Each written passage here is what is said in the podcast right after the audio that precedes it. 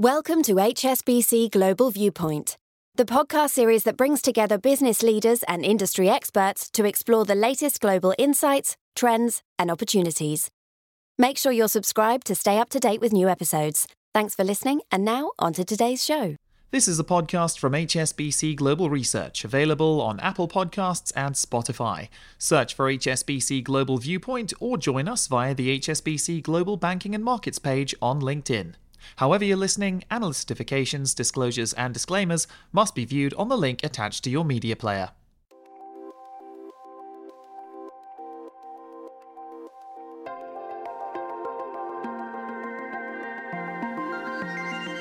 Hello and welcome to another edition of Under the Banyan Tree, where we put Asian markets and economics in context. My name is Fred Neumann, Chief Asia Economist at HSBC, and while my regular co-host Herald van der Linde is still away, I'm joined today by trade economist Shanella Rajanayagam in London, and later by Global Shipping and Ports Research Head Paresh Jain here in Hong Kong.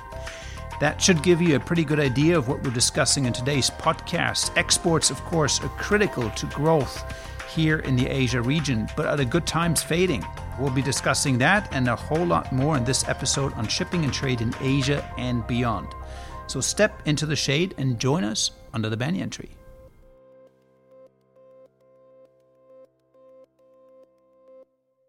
A bit of context uh, for you before we kick off the conversation. Trade was a, a really a rare bright spot during the pandemic. Even as demand for services crumbled, we saw appetite for goods soaring, which of course was good news here in Asia, where a great many of these consumer goods are actually manufactured and then exported. Now, uh, currently globally, we've seen export volumes are still up about 5% year over year, but in terms of manufacturing, the cracks are already starting to show with orders now in contractionary territory. Add to this the fact that Asian exporters are often exposed to highly cyclical industries, and it all points to a looming trade recession that threatens to drag on economic growth. Joining me now to talk us through all of this is our trade economist, Shanella Rajanayagam. Uh, Shanella, great to have you with us. Well, thank you for having me. So, Shanella, paint us uh, the big picture here. How big was really the latest trade boom? We've we've seen headlines about you know container shipping shortages in many parts of the world. Um, how does this compare in a historical context? Yes, so I think the only way to really describe the trade boom over the past couple of years has been quite extraordinary because that's really what it was. Uh, even though we had a lot of supply chain disruption, uh, we did also have surging trade volumes. Uh, and so, mainly over the past couple of years, uh, consumer demand was very strong from Western consumers for the likes of things like pandemic related products, electronic goods. Uh, and this was really supported in part by by sizable fiscal stimulus measures in some parts of the world, uh, mainly in the US. So, all this essentially caused global goods trade to rebound more strongly than expected in the second half of 2020. Uh, it's also worth noting that mainland China was very quick to actually restart production given their initial uh, supply chain disruptions. Uh, but of course, at the same time, we did have a lot of disruption with logistics. So, it was mainly to do with land side logistics rather than shipping per se. Uh, but there was a lot of shortages in labor and equipment in some of the key ports around the world. And so this essentially led to a huge backlog of containers. So the way you describe this is an unprecedented sudden demand for goods that was so large it put stress on global logistics networks. Um, but now lately you've been talking about the risk of a trade whiplash. Uh, what do you mean by that? Yes, so over the past couple of years, uh, a lot of businesses tried to build up some buffer stocks uh, in anticipation of further consumer demand. Uh, and now that we are seeing the trade cycle starting to turn, uh, there is certainly a risk that there could be a bit of payback for those businesses. They might have overdone it, uh, and they could essentially be left holding excess supply uh, as goods demand normalizes.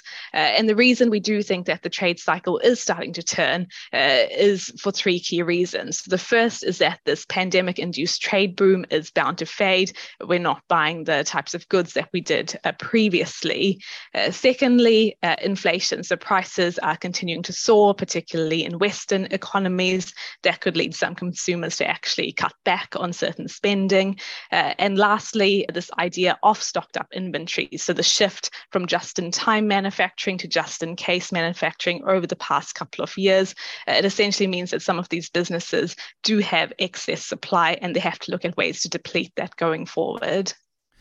So, what signs are you seeing then in the data now that, that there is a crack in trade, that, that, that things are breaking lower, if you will?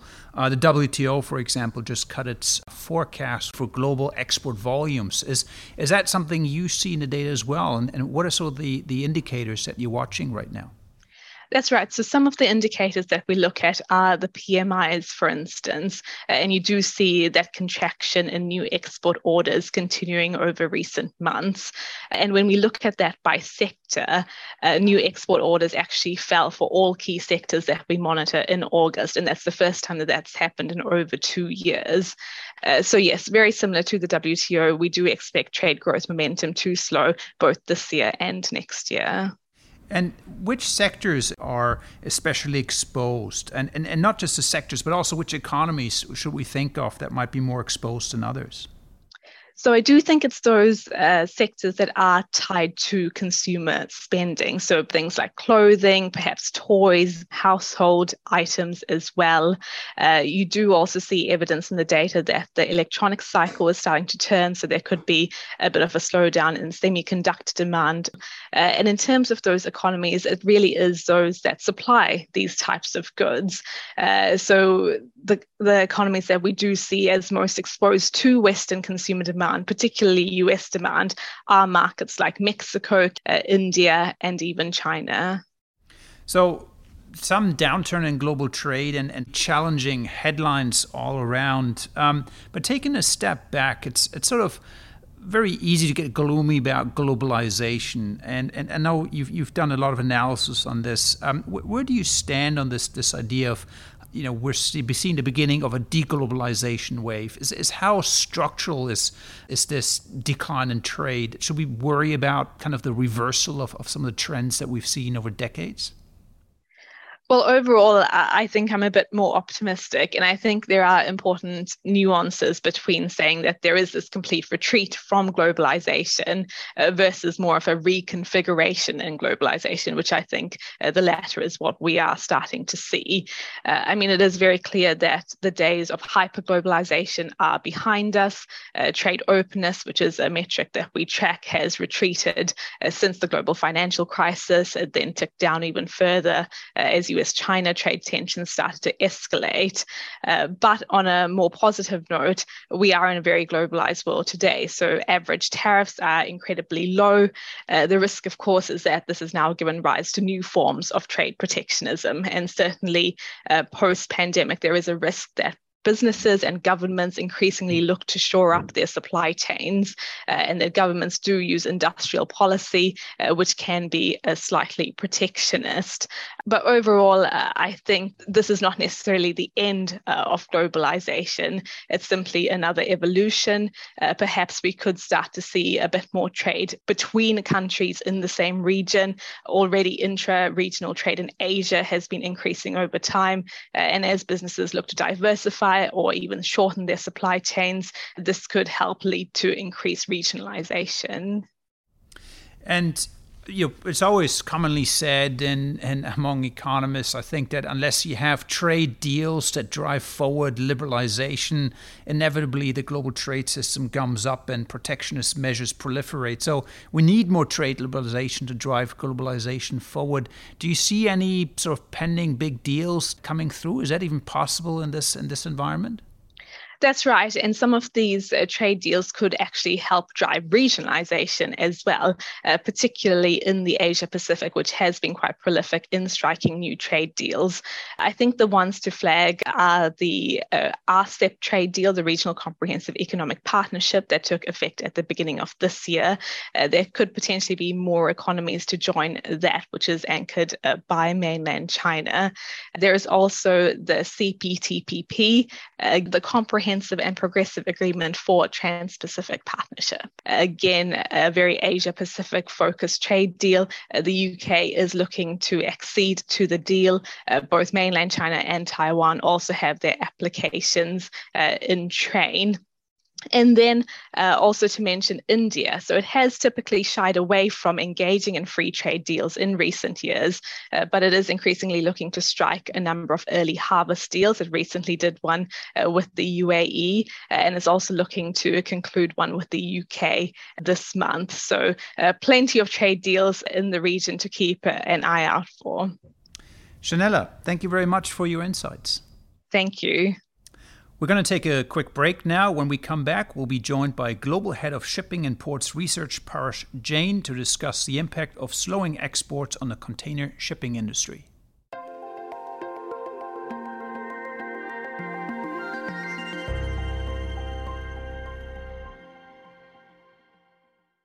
Welcome back. So, we've discussed the big picture for global trade. Now it's time to zero in on the outlook for container shipping specifically.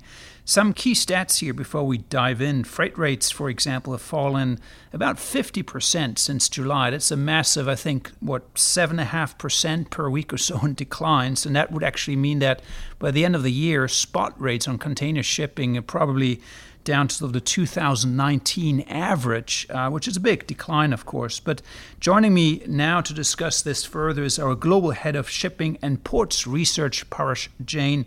Welcome, Paresh. Thank you, Fred. Uh, good to be here. So, Paresh, paint us a, a, bit of a picture what's going on in the container world. You had the boom of a lifetime, I imagine, in the last two years. Is that really fraying now in the last two months? What's really happening there? Absolutely. I mean, we, we have seen freight rates for certain routes, especially, has jumped as much as tenfolds uh, in much of 2021 versus 2019. Uh, but as the higher energy prices and uh, fear of global recession started to impact the global trade outlook, that coincide with some ease of congestion means that freight rates are reverting back to the mean rather rapidly. So yes, as you said, freight rates has declined 50% over the last couple of weeks, but they are still more than double of 2019 level. So yeah, there is some way to go before we expect some sort of sanity return back among the players in this sector. And so it's a it's a really famously cyclical industry, right? Shipping. Um, we have boom and bust periods over years. How do you look at the next year then? Are we really seeing that big shipping bust after an unprecedented boom, or are you somewhat more optimistic that we're finding a floor here over next uh, 12 months or so? Yeah. So, this is the exact question that uh, we went ahead and answered in our last sector note, Back to Earth. And uh, what we are saying at this point of time that we expect the shipping company's profitability to decline as much as about 80% in 2023 versus 2022, but they still remains very comfortably profitable. And to your point about the bust, the amount of money that they have made in the last two years, it probably will need several years of losing money before they get to the bust situation indeed. Now, we always talk about container shipping, right? Um, but but there's another segment that's quite important. Uh, that's the bulk carriers, and I imagine China Chinese demand plays a huge role there. Now, of course, China's economy slowed down very sharply um, over the past year or so. How does it, is that playing out in your space in terms of bulk carriers? Are spot rates down just as much as in container, and and how do you look at that sector going forward? Yeah, absolutely. I mean, in terms of volatility, uh, the freight rate volatility is not materially different from what we have seen in case of container shipping. So if you look at uh, BDI, it's a Baltic Dry Index, which is kind of a barometer of assessing the freight rate for the bulk commodities. They have also declined to the tune of 60 odd percent from the peak but from the trough of few weeks back, they have almost doubled as well. So this is as volatile as, as it can get. And uh, unlike container, China is very, very critical for the dry bulk demand, uh, particularly for the major bulk like iron ore and coal. And a slowdown in the property sector, in particular in China, already had a bearing on the Capesize demand. So there is a lot of hope pinning up on Chinese stimulus, and if that can do the similar sort of magic that we have seen in the previous cycle, uh, but time will tell.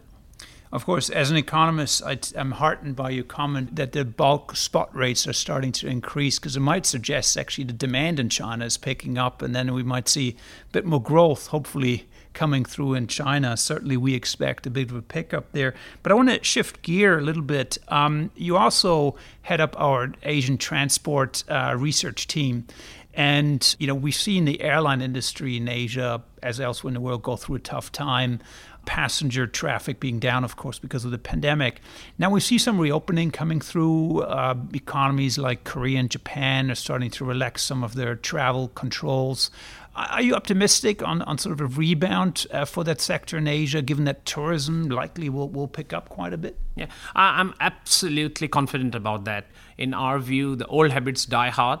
There are enough evidence which showed us that as soon as we have seen control over the COVID cases domestically. The travel demand returned back to the 2019 level.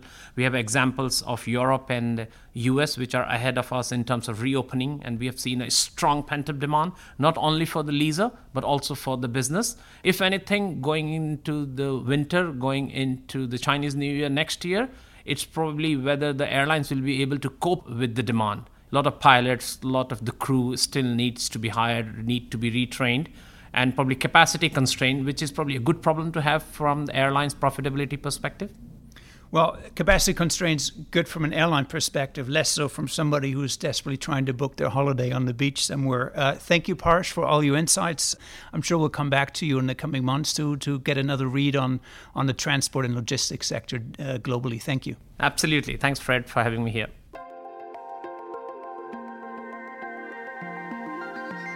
Well, I'm sure we could keep this conversation going for a lot longer, but unfortunately, we're running out of time. Uh, many thanks to Paresh and Shanella for joining us. Many thanks to all our listeners as well for tuning in.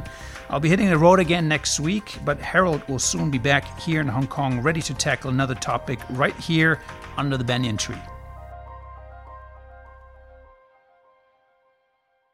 Thank you for joining us at HSBC Global Viewpoint. We hope you enjoyed the discussion. Make sure you're subscribed to stay up to date with new episodes.